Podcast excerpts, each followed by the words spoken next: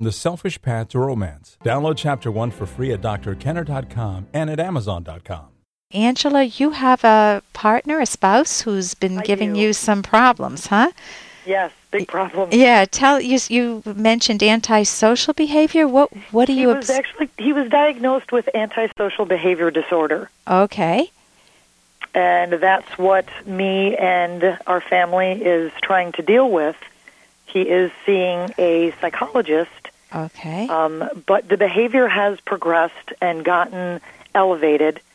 Um, I've been trying to contact the psychologist not to find out about what the two of them are dealing with, but just to express some concerns with what's going on on a daily basis, being Yeah. that we have two young children. How and I have not been able to get any response from him other than him actually reading and printing an email that I sent to the psychologist to my husband, yeah. more or less like I did it behind his back, and saying that if I continue to contact him, he will no longer see my husband. Okay. So this might be all the privacy regulations, or it might be this particular individual. Because many times, if you're dealing with, oh man.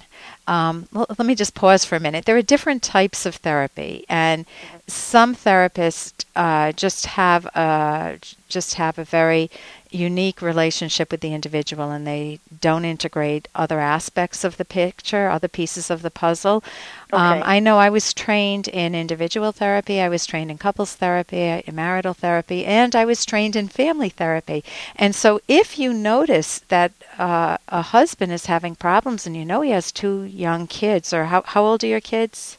Eight and five. eight and five, and you want a fuller picture, and you, if especially if the person has antisocial behavior disorder, um, you invite. You may have a couples session just to get a different perspective, and it doesn't mean you'd have a million couple sessions, but it's just to give information. In fact, when I've had couples come in and the husband is in therapy with someone else, I'm just paralleling your situation. I recommend that the wife go in at least for one or two visits, call the psychologist so the psychologist can get a broader picture. And Right. because you know one, especially an antisocial person. Uh, let's I talk have. about I, I Yeah. have actually been invited to come into a couple sessions okay, and have spoken to him, but being that the um, behaviors that he's experiencing now don't seem to fall under the lines of the antisocial disorder.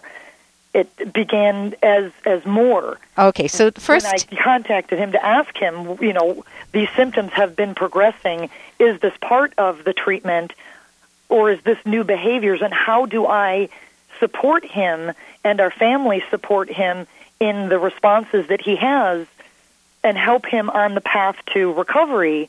And have gotten nowhere. Okay, so uh, I can hear I can hear a difference in uh, a philosophical foundation uh, here. Meaning, um, if you think it's a disorder, a disease, then you're going to have one perspective on it. You're going to treat it like diabetes. He couldn't help himself, uh, poor guy, and you know the family has to kind of kowtow to him and cater to him and work with him and hold it, take his hand. If he's been lying, cheating, Hey, I got to interrupt this because we've got to pay some bills. 30 seconds, that's it. A very quick ad, and then Ellen will be back. Romance. Ugh, I wish guys knew more about what we want from a relationship. Boy, I wish I knew more about what I want. Where's that ad I saw? Ah, here it is The Selfish Path to Romance, a serious romance guidebook. Download chapter one for free at selfishromance.com and buy it at amazon.com. Hmm, The Selfish Path to Romance. That is interesting. if he's been lying, cheating, uh, being aggressive, assaulting, being reckless with your things or other people's things, Which he has. if he's been um, if he's not consistently working if he's doesn't show any remorse, if he's indifferent to you.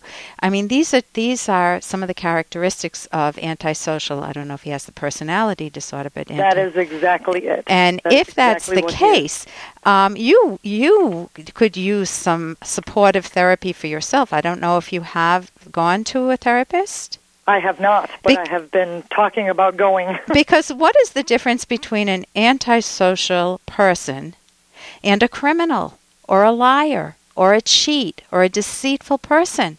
To lie, you have to consciously know the truth and, and decide not to go in that direction. Mm-hmm.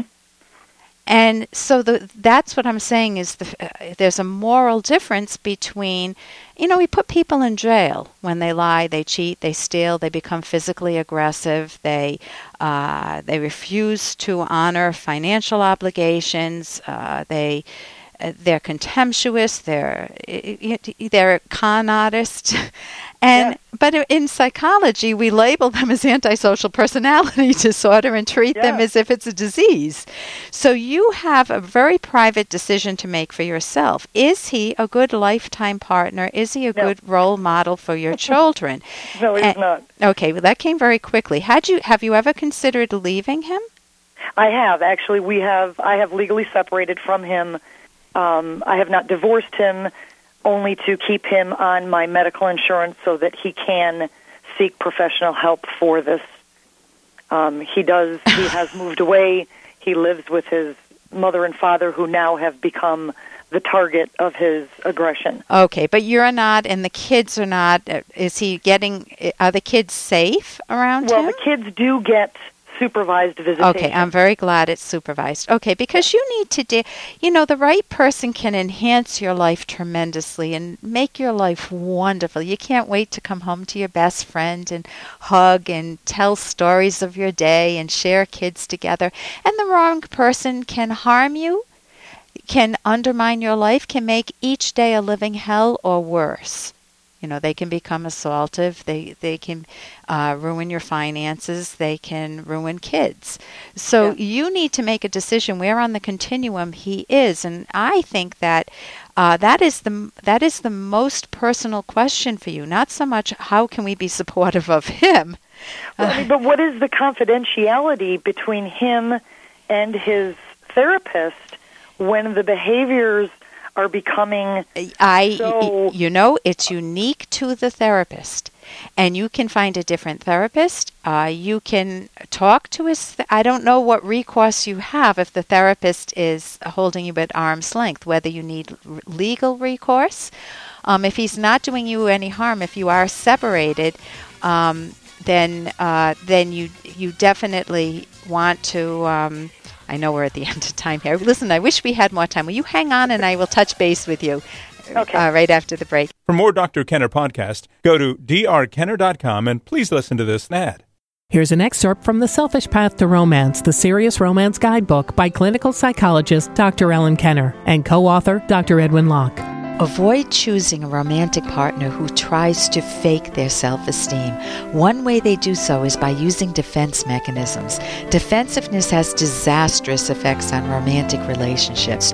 For example, Josh forgets his wife Sarah's birthday. She's very upset, but instead of apologizing and trying to make amends to her, Josh piles on excuse after excuse and then gets mad at her for in quotes, overreacting. This does not bode well for their relationship. If you are wrong or make an error, admit it. It may seem counterintuitive, but this will increase your self esteem because you are fully acknowledging reality. You can download Chapter 1 for free by going to drkenner.com. And you can buy The Selfish Path to Romance at amazon.com.